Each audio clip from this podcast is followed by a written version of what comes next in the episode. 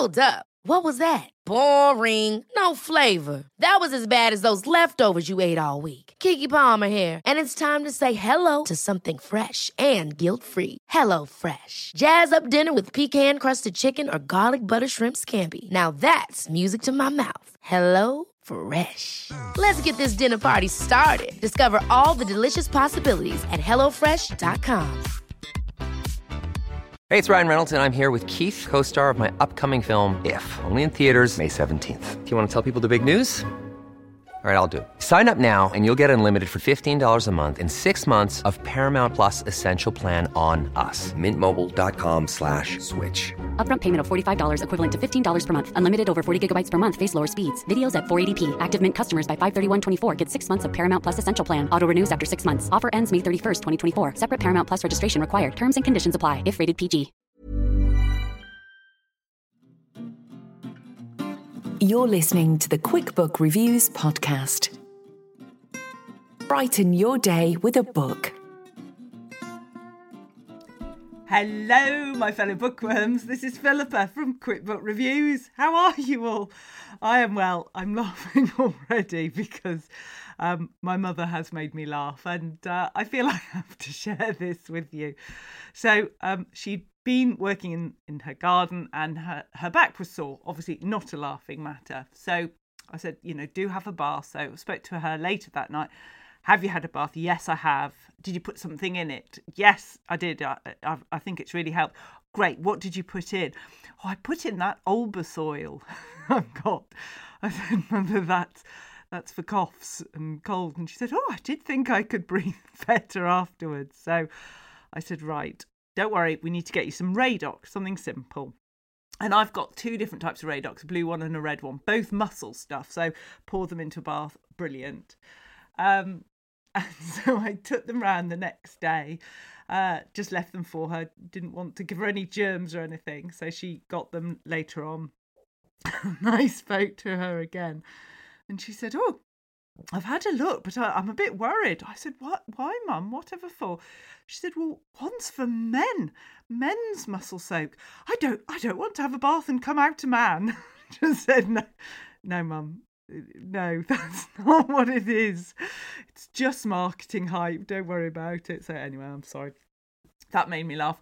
Now, if she listens to this, I'm going to be in so much trouble. If you don't hear me next week, you you'll know that uh, I've been um, locked in the in the depths of her house and unable to get out. For telling you, oh, it just made me laugh so much. Anyway, we've got lots to cover today, and we've got a bit of a special. This is a podcast of two halves. But first, I'm going to cover what the Facebook group have been reading, and then I'm going to tell you what incredible things we're going to have on this podcast because I'm quite excited about this. Uh, and yes, I do have my cup of coffee, but I am excited. I think we've got some really great things to cover. So, first of all, if you are not part of our Facebook group, please join us. You would be most welcome. Just go on, type in QuickBook Reviews podcast, and you should find us. And it's just great to uh, talk books among friends, see what everyone's reading. And at the moment, there's lots of books being read.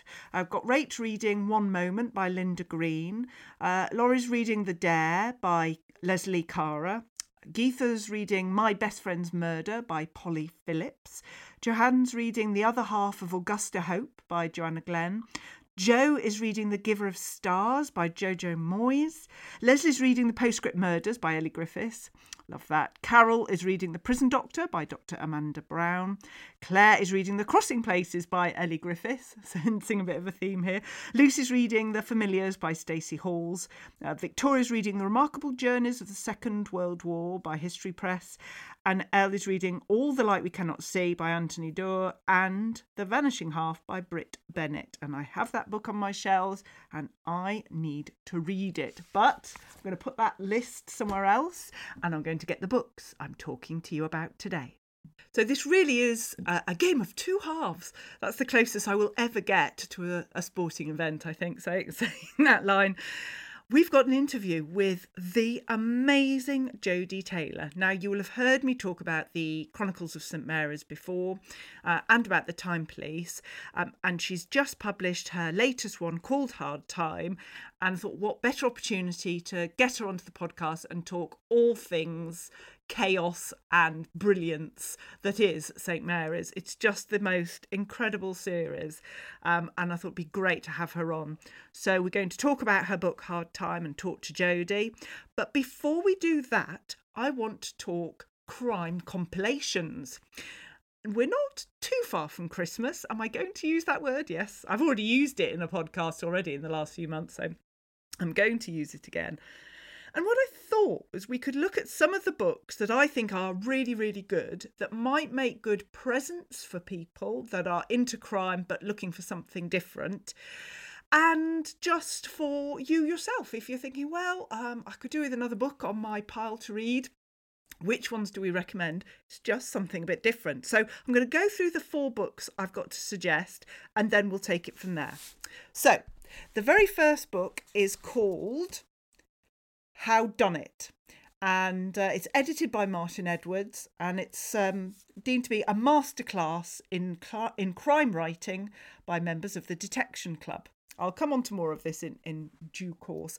The next one is uh, from uh, Noir from the Bar 30 crime and mystery short stories donated by some of the world's best thriller writers, and all profits going to the NHS, which is brilliant. So we're going to be looking at that one.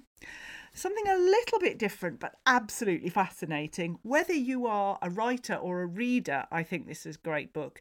And it's called The Crime Writer's Guide to Police Practice and Procedure uh, by Michael O'Byrne. Um, and I just thought this was really fascinating. Quite a short book as well, but um, certainly one to help you build your knowledge.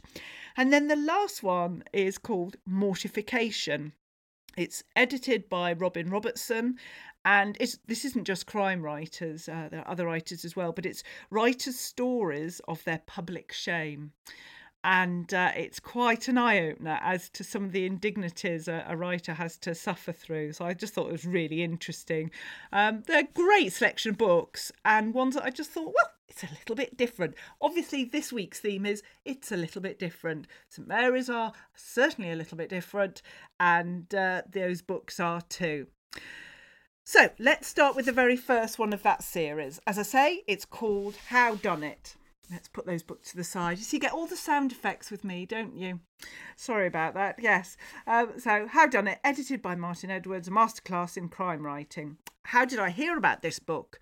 I was watching um, a YouTube video why do I say a YouTube video? Clearly, it's a video if it's on YouTube. Anyway, I was watching YouTube and the uh, partners in crime duo, which is Adam Croft and Robert Daws, uh, were talking about books that they were reading. And Robert Daws mentioned this book, and I thought, oh, that sounds quite interesting. So let's read the blurb because there's still blurb with a book like this. In celebration of the Detection Club's 90th birthday, 90 of its esteemed members share their experiences and advice about the art and craft of successful crime writing. From G.K. Chesterton's timeless exploration of the value of detective fiction to Len Deighton's insightful explanation of how different problems can be met with different solutions. Howdunit takes the reader on a guided journey through all aspects of crime writing and the painful pleasures of motivation, character, setting, dialogue, perspective, humour, and suspense. How do you decide on a murderer? What research should you do? What can you improvise? And what do editors actually want? Howdunit was conceived and edited by the Detection Club's president, Martin Edwards. Um, and I just thought it was it's a great book. Um, some of the chapters are about I don't know, plots, about place, about people. It's the sort of book that you, well, certainly for me, I wouldn't sit there and just read the book from beginning to end and that, and that was it. It's one that I would have probably to read in the bath. You just have, uh, you know, some short, it's not, it's not short stories, short writing, short essays on these different subjects. And uh, yeah, I, I wish I was a crime writer. I am not, but I love crime books. And this really gave me a lot to think about, and I found it really useful. And because it's quite recently published, it probably, if you have a crime fan in the family or a friend, and you're wanting to sort of get them a gift, get them something different, they might not have have heard about it. And you've got all the sort of well known authors that you would like in there. You've got P.D. James, you've got Robert Goddard, you've got, oh gosh, Mark Billingham, Alexander McCall Smith, Ian Rankin, Val McDermid. I mean, uh, loads and loads. I've, I've missed quite a few off. Obviously, I've missed quite a few off because there are 90 authors. So by that very nature, I've missed quite a few off. But I just think it's um, a really interesting book and might earn you some brownie points for Christmas. So there we go. That is Howdunit. And I think it was a really good title as well. I don't know about you. So the next one we're going to talk about is Noir at the Bar. Now, Noir at the Bar um, started, originated from um, authors meeting together, doing readings from their books.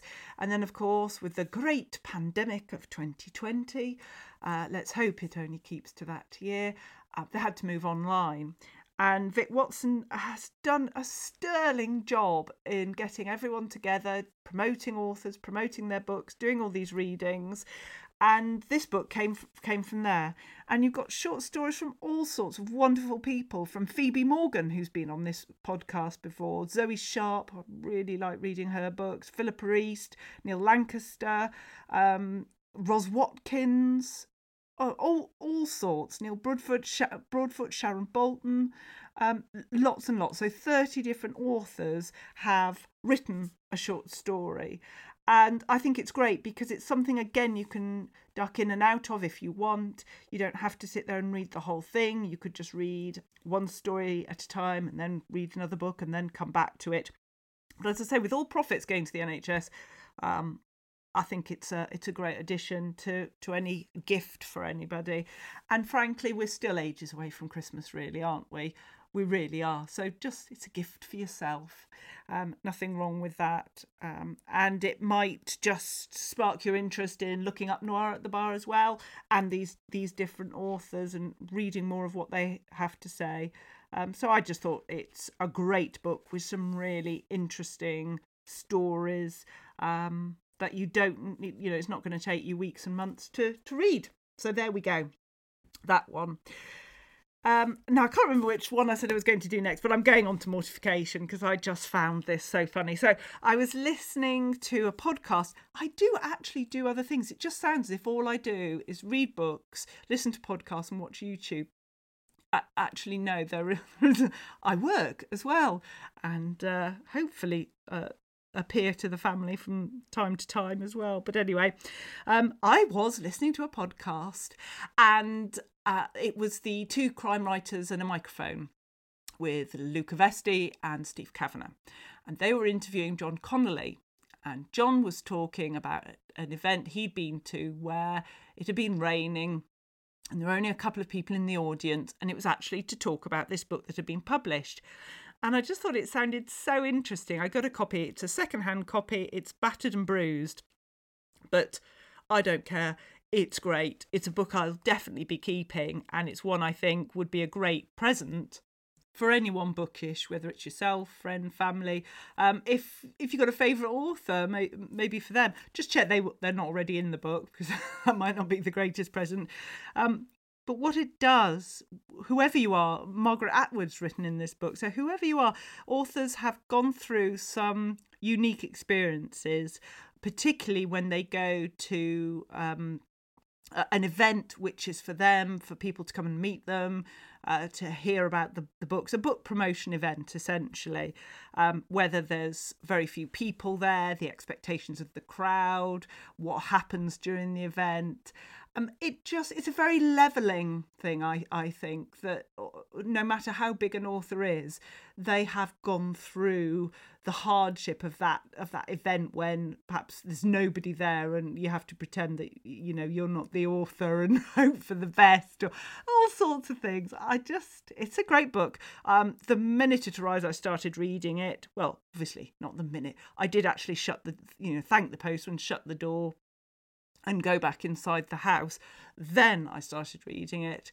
and I was mesmerised by it. I found it profoundly funny.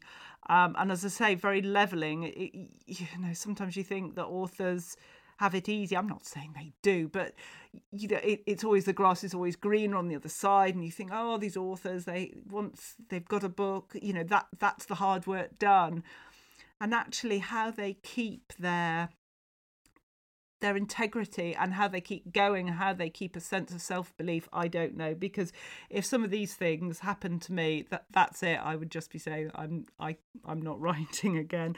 So i just thought just thought it's really good. So let's see. Authors covered margaret atwood.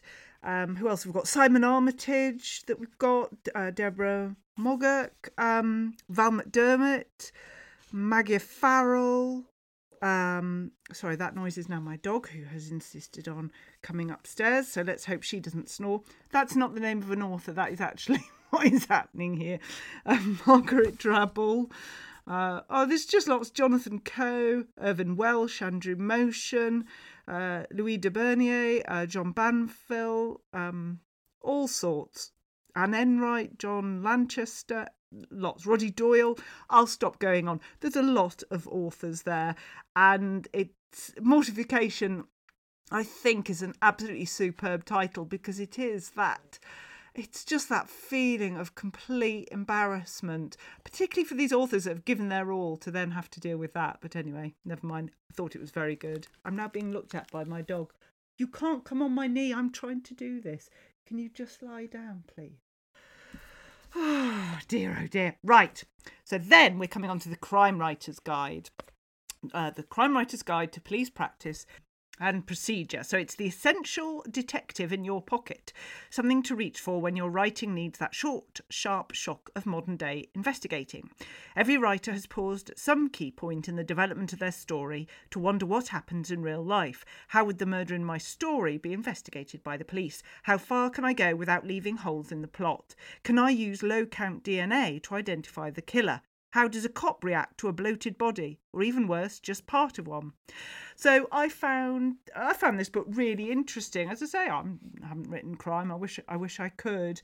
So I didn't get this book as a crime writer. I just thought this could be really interesting. The more crime I read, the more I'm interested in it. Um, and as I say, if you know someone who likes reading crime, I think they would find this really interesting. It's 180 odd pages, so it's not that long, but it's broken down into really interesting sections about forensics, tools of the trade, how the investigation begins, organised crime, all sorts of things. Um, so, yes, that's my other recommendation. So, some really different books this time, I think. We've had uh, Mortification about authors' experiences at events, uh, we've had The Crime Writer's Guide to Police Practice and Procedure. We've had Howdunit, a masterclass in crime writing, and uh, 30 crime and mystery short stories from Noir from the Bar with All Profits to the NHS. Quite a selection. But now we need to get on to Jodi Taylor. So, a few weeks, a few months ago, I reviewed Plan for the Worst by Jodi Taylor, and I gave that a nine and a half out of ten. Thought it was really good, um, and so I have talked to you about the St Mary's series before. This is uh, it's just really different and i think the best thing we can do is is talk to jodi um, but first of all i just want to give you a bit of blurb about the book to put it in context now the the slight issue that we've got is that some of you will know everything about Jodi Taylor and about her series, and some of you won't know anything.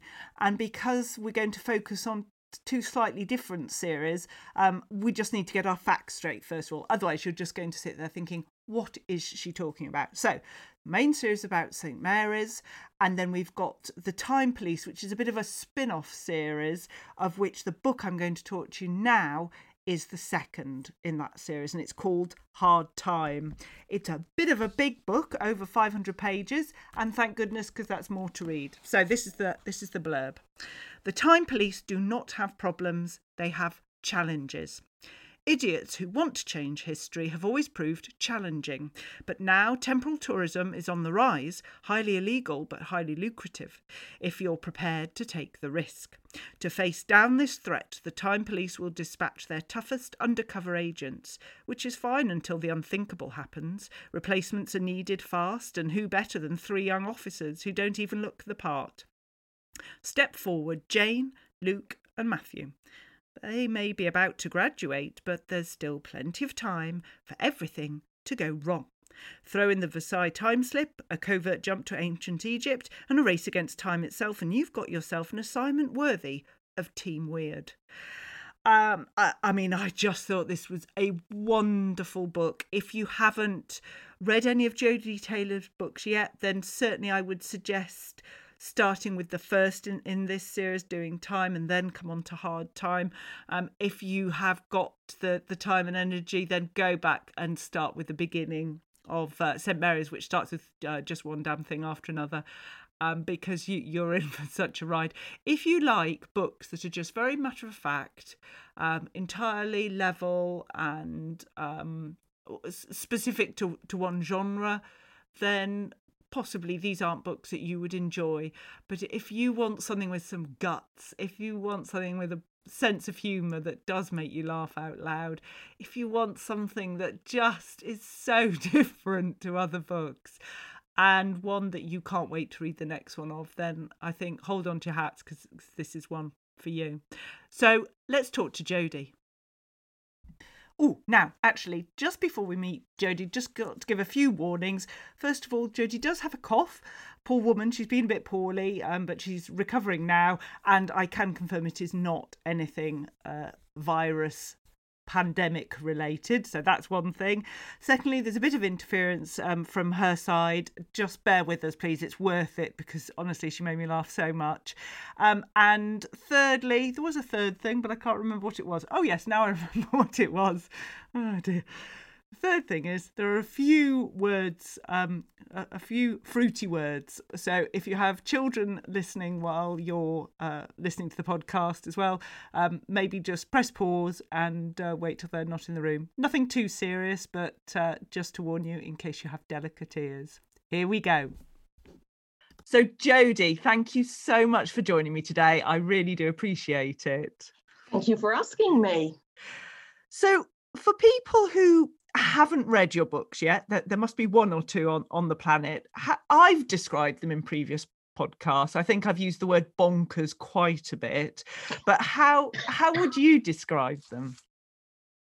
I would describe them as superbly written. no, I would describe them. Um, there are two main series. There is the St. Mary's series, which is about a bunch of time traveling historians who go back to investigate um, major events in contemporary time because mm. it's not called time travel. Um, and of course, everything goes horribly wrong because it's no fun if it doesn't go horribly wrong. And you can be eaten by dinosaurs or burned at the stake as a witch or pitiful things like that. Um, and then there's the Time Police series, which is a kind of spin off from St. Mary's. Mm. Um, the Time Police are the people who attempt vainly to monitor St. Mary's. Um, and always come off worse. And I was writing one day and I suddenly thought how irritating St Mary's must be to somebody trying to keep them in line and maintain the integrity of the timeline and, and just generally bring order to chaos. Um, and I wondered if I could write a series from the town police point of view. I was considerably hampered by the fact that I'd made them out to be utter bastards all the way through.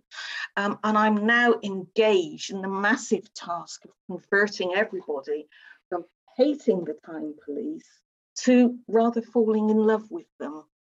Because, you know, let's not make things easy. and that is a much better way of summarizing them than, than I ever could. The, the books are certainly an escape to read. Are they an escape to write? Yes. Yes, which is just as well because that's pretty much all I do. Hmm. Um, food fairy turns up sometimes and brings me food. and the toilet roll fairy turns up sometimes and brings me toilet rolls. So that's my basic needs catered for. And I just sit here at my desk and pretty much write and eat chocolate. Sounds It's a, perfect. it's a hell of an existence. You've no idea how I suffer. well, I always say if the chocolate's fair trade, you're doing your bit for charity. So, you know, it's uh, something to consider. Um, Indeed. You've got this combination, this very unusual combination, I think, in, in, in the books of history, adventure, comedy, thriller. How how do you keep that balance? Um, it's it's contrasts really because that is how life happens. Really, everything's going fine, and then there's a bombshell. Something awful drops out of the blue, or your life is going down the tubes as fast as it can go. And a tiny little thing happens to make you laugh, and you feel guilty about laughing because your life is going down the tubes and you really shouldn't be that cheerful. So that's what I try to reflect in the book. Plus, as an author, I had no idea about genre and the fact that you're supposed to keep to just one of them. So you get the history, the science fiction, the romance, comedy, because I didn't know any better. Um, and apparently, bookshops were not particularly happy about this because they didn't know on which shelf to put my books. And my suggestion that they buy hundreds and put one on each shelf Yes. not well received, sadly. I thought it was brilliant.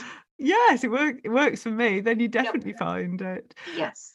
And it, it's fair to say you've you've got a very loyal following. You, I mean, you've Oh, they're written wonderful, aren't they? oh, you've written uh, over eleven books for the St Mary's series, the the Time Police, and and you've got these huge Facebook groups where virtual St Mary's people have to choose which department they're going to be in. It, is that? I mean, you've got more than any other author I know. Is that quite intimidating as well when you come to write? Um, I don't think it's intimidating. On the whole, they are extremely supportive. Mm. Um, and I lean on them quite heavily sometimes if I'm feeling a bit down or I'm stuck. I go onto the page and I look at pictures of chocolate, tea, kittens, all the essentials of life. um, and, and it has a very uplifting effect for me. And I go onto the virtual St Mary's page and find out um, they are they are you've used the word bonkers. They are utterly bonkers, and find out what they're up to. Um, I believe they've just been on or are just about to go on a jump to Çatalhöyük, which will be interesting to see what sort of trouble they manage to get themselves into. um, I find them extremely supportive, and I think if somebody tried to take them away from me, I would really miss them. It's like having a giant extended family that Mm. are not here, but are there if I need them, if that makes sense.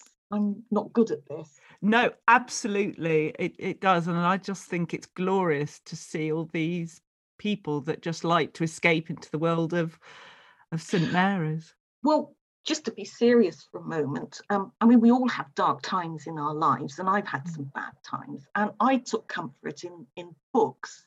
Mm. Um, Terry Pratchett, Georgette Heyer, big series, well written, and a world that I could escape into. And it never ever occurred to me that the same thing would happen to me, that I would produce a series to which people could turn when they were having a tough time in their life. And I'm enormously humbled, actually, when people write to me and say, I've had a dreadful year, but your books got me through, or my husband died and your books were such a comfort to me. Mm.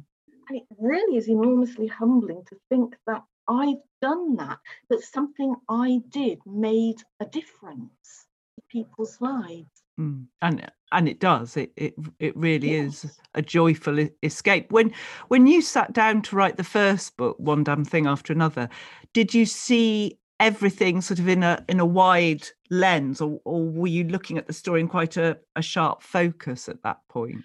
Well, the original book was supposed to be about history, um, because history as such is not not, I think, tremendously important in the school curriculum these days. Mm. I think I had this kind of vague messianic vision that I would single-handedly restore people's interest in history by writing about various events. And St Mary's was simply going to be the mechanism that got them there. But of course, it's St Mary's, and they took over more and more of the books, and the characters developed and had lives of their own because I didn't want it to be like a television series where the characters don't grow in any way. Um, so you know they they form relationships, they fall out, they leave, they come back, they go, they die.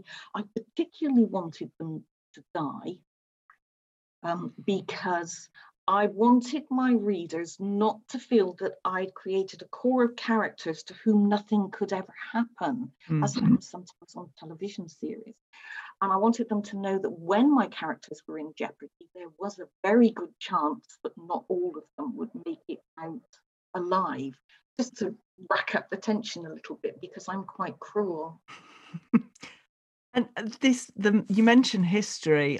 I mean, I didn't study history much at, at, school, and I've learned so much from the books. But but what you do is you make it so vivid, from you know the dinosaurs in the first book to Jack the Ripper to all sorts of moments in time. You bring more than than a history book would. How how do you do that? I read around the subject. I know pretty much where they're going, what I want to happen when they get there. Um, uh, for instance, the Battle of Hastings, I just read everything in sight that I could find, and I found maps. And I looked at the maps and where would the pods be, and what would they see, and how were the armies deployed, and where. And then the pod door opens, and I go through a kind of what do I see? What's the weather? What can I smell? What can I hear? what are people wearing, what's happening around me. And it builds up in my mind and I can actually hear the people around me. My agent says I'm not to mention the voices in my head because it makes people nervous. but basically that's that's what happens. I am actually there. I, I can see it, I can smell it, I can hear it. And I just write down what I see around me. I was actually going to ask you about the voices in your head because for a lot of authors, if they have one main character, that that character will be in their head, and and maybe even when they're not sitting down writing, the yeah. character would come to mind. But for you, okay, you you've got Max, but you the whole raft of characters is there quite is it quite hard sometimes to have a bit of silence because you've got all oh god characters? yes. Yes three o'clock in the morning is a very crowded time in my life. I have notebooks all around my flat in every room because sadly i'm at the age where um, if i don't write it down immediately it's gone forever. I could remember that there was something to remember, but what it was I had to remember was just completely gone. Um, and I, I, I do. Well, I go to bed with my laptop, uh, my Kindle, a couple of notebooks, some pens, um, and I can wake up at three o'clock with a stunning piece of dialogue running through my head, and I simply have to write it down there and then. Otherwise, eight o'clock the next morning, it, it's just gone. So yeah, it does really take over my life. Um, if I'm not careful, I have to be quite firm sometimes, and people come round and are quite firm with me. Wonderful. Uh, and the latest book is Hard Time, and that's the second yes. one in the Time Police series. What made you decide to start this this sort of spin-off series? Um, I think, as I said before, I just had this sudden thought how would somebody deal with St. Mary's? What are they like from the outside? Imagine mm. in your working life, if you had to deal with these people on an almost daily basis. I mean, the temptation to just line them up against the wall and shoot them must be overwhelming. I don't know because if I could choose a department, mine it normally would be security. I'd love to work would on their security. You'd be one of Markham's, would you? I would, but I'm never very good with sort of, should we say, camping facilities. So I don't think I could actually go on any expeditions with them. Um, oh, I, right. Indoor yeah. security. Indoor security, I'm there. Yeah. You could be in charge of building security. Th- yes, right that that that you need me. never step outside at all you could be just like me and never go outside again that's fine by me. I, oh, that, that's great then. That's super. No, I just thought, I mean, Hard Time is just an extraordinary book. From the first page, I was laughing out loud. The use of words. Such a relief.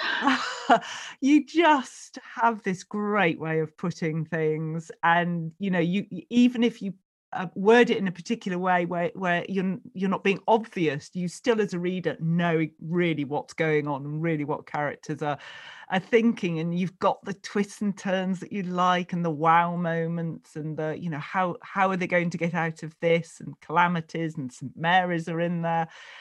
Uh, it's just wonderful. I mean uh, how do you keep these out of the bag I had an idea that came to me out of, in Derby, actually, of all places. I was talking with my agent, um, and I had an idea about um, temporal tourism, which of course is strictly illegal. But actually, there mm-hmm. being more to it than that, and how it would be possible to go back in time. I don't want to give too much.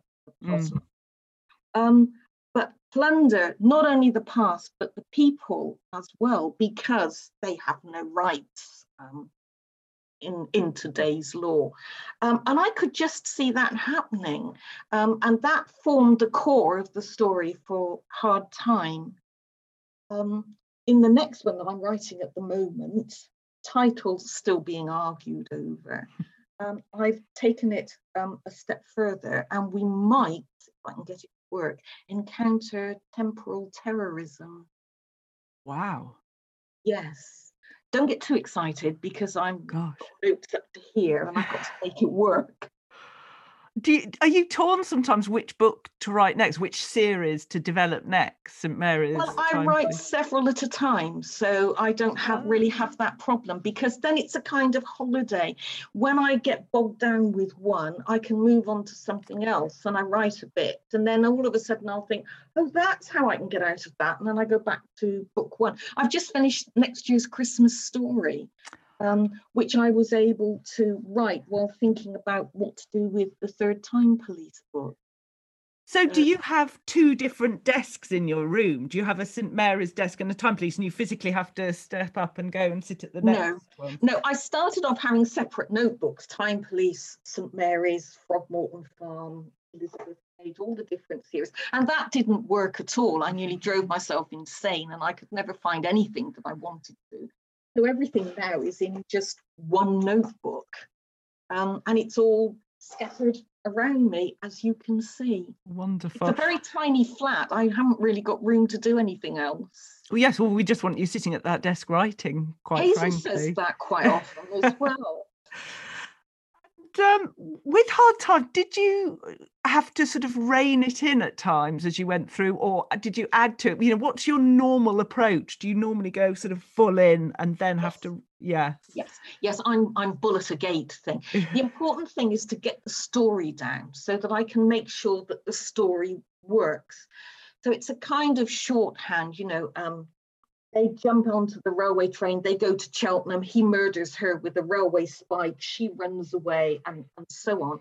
Having got the story down and made sure that everything works and interlocks nicely, then I go back to the beginning and I start build the story. And sometimes I'll move scenes around, sometimes they occur several times because I can't decide on the best place to put them for the best impact. Um, and, I, and I check the historical details and I go through and I do the character stuff and descriptions. Um, so by the time I get to the end of the book, I've actually been through it eight or nine times. I know it doesn't look like mm. it, but I do. um, so story and then the frilly bits, if you yes. like, the yes. way that I do it. Now, I, th- I think some of us believe we know who your favourite character is in St Mary's, but who is your favourite character in Hard Time, in or in the Time Police? In stop. the Time Police, I am torn. Actually, um, it started off as Jane. Obviously, mm. I hmm. spent a lot of time with Jane, um, and she will always be a favourite. I think Miss North is showing some promise. Yeah. And um, Lieutenant Grint I think is will, will will develop possibly into a human being. Can you tell when you meet people whether they are St. St. Mary, they will be fans of St. Mary's or not, because it's, you know, there do seem to be two types of people one with um, imagination, enthusiasm, and, and, uh, and an interesting personality who love St. Mary's and the Time Police, and, and the others who don't. I don't well, possess I those. I generally tend only to meet those that that yeah. do. If I go to Comic Con or or wherever, not I've been anywhere recently, they tend to seek me out because they actually want to talk to me. Yeah. Um, I was once hunted down by a couple of members of the real Institute of History um, who came and looked at my books and had a good laugh and shook my hand and walked away again. Um, I think I was lucky to survive, probably. They oh. seemed amused by it. Um, I've never actually had somebody come up and shout at me. No. Doing what I do. Um, I think one of the most memorable moments was at a Comic Con, and a gentleman had travelled a long way to come and pick up a copy of the latest book and meet me he was a very big, rough, tufty man. And he arrived and took one look at me and burst into tears. Um, uh, and it was all rather, and he had just invested so much in the moment. And he wanted to talk to me about a particular scene that had moved him greatly. Um, ah. and we had a very interesting 15 minute chat. Um, and we, I think we gave him a cup of tea and a cake as well. Quite right too. Can we just talk data stacks? Yes, go on then. When they're in your mind, how do they how do they look? I should say for people that um, aren't aware of what data stacks are and i hope i'm not giving anything away in the series i don't believe i am but data stacks are used as a way of st mary's storing data on uh, with which to come up and concoct some uh, wild and extravagant plans to uh, go into history. I think i think that's yes right. that's fine. But in your mind what do they look like in my mind, they rise up out of a data table. They are 3D. I never know if I mean holographs or holograms. I'm not quite sure what, what the correct term oh. is. Um, another writer writing from a position of complete ignorance. But they rise up, they are multicolored. You can physically remove parts, turn them round. Um, for instance, if you had um, a data stack that combines, say, the Battle of Hastings and the Battle of Stamford Bridge. You could take out the Stamford Bridge bit and put it yeah. over there and then move the Battle of Hastings Bridge, uh, Hastings part across. So um, movable information that can be viewed and done in different colours and projected as well. Um, Right. real non-technical person. No, that's that's got it for me. And the other one, scratch pads. Oh yes. When I was in the Air Force, um, all the pilots used to walk around and on their knees, they had transparent surfaces on which they could write because when you're a pilot you're sitting down you can't have a pad or a, so they wrote on oh. this piece of transparent magic stuff. Um, so that's um, what that's where the scratch pad goes. It's kind of like a Kindle stroke tablet stroke laptop, most of which was in its infancy when I started writing this in 2012. Um, and they keep it in a knee pocket and they can either operate it in the knee pocket or pull it out and type on it well, that's transformed my reading. Thank you. What did you think it was? Well, Scratchpad, I suppose, in a way, I thought it was more like some sort of electric electronic writing device, but I couldn't see. I knew it would be different. It, w- it wasn't just going to be an iPad. There would be something no. different. But the data stacks, I never thought it, it was more um, of a of an image i thought it was actually a, a, sort of some sort of physical stack that that would rise up and sort of fall over at times of, of information i just oh, couldn't yes quite... it is a stack but it's a stack of light if you like yes yes, yes. so it, it won't fall over that was yeah. the yes is, is this going out visually because i'm waving my arms around like a maniac here and, and your followers will find in no way reassuring. It's not going out visually, but right, I'll carry um, on waving the arms around. Hazel always says to me, for God's sake, Taylor, don't wave your arms around. no, you're fine. Wave away. So the last question I have for you um, is: Which department would you be in? Oh, I'd be an historian. Hmm. There's there's no question at all. I couldn't possibly be at St Mary's and not go. I'm the person who says, "Yeah, clone the dinosaur. What could possibly go wrong?" I'm the person who says, "Oh, push that button. It'll be fine." I'm the person who leaps out of the pod shouting, "Follow me, everyone!" and and Jodi, we do follow you because we love Thank your you. writing, we love your books, and we will always follow you. So thank, you. Thank you. It was lovely to meet you today. Well, wasn't that amazing? It's just wonderful to talk to Jodi and hear all about her writing and the books. Absolutely fantastic. I think we've covered so much today. I've got the dog snoring again in the background. I can only apologise. It's one of those days, but you've uh, got quite a different, quite an eclectic mix today. Um, what with the crime compilations and uh, the St Mary's and the Time Police series, but hopefully there's some gems for you there. And as you would expect, I've got some brilliant books to talk to you about next week, so uh, I can't wait. You look after yourselves, and I'll see you again very soon. Take care now. Bye bye. You've been listening to the Quick Book Reviews podcast. That's enough books, said no one, ever. See you again soon.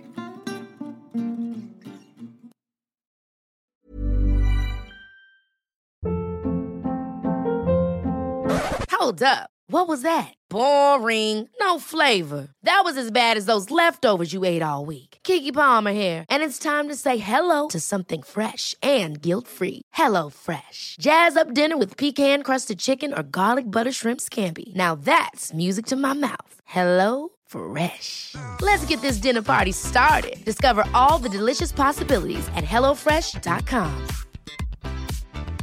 Want to get a chiseled look in the jawline? Sculpt and shape your jawline with added volume from Juvederm Volux XC. Juvederm Volux XC is an injectable gel specifically designed to be robust enough to improve moderate to severe loss of jawline definition. And it is the first and only hyaluronic acid filler approved for the jawline. Add volume to your jawline for a chiseled look with Juvederm Volux XC. For important safety information and to find a licensed specialist, visit juvederm.com.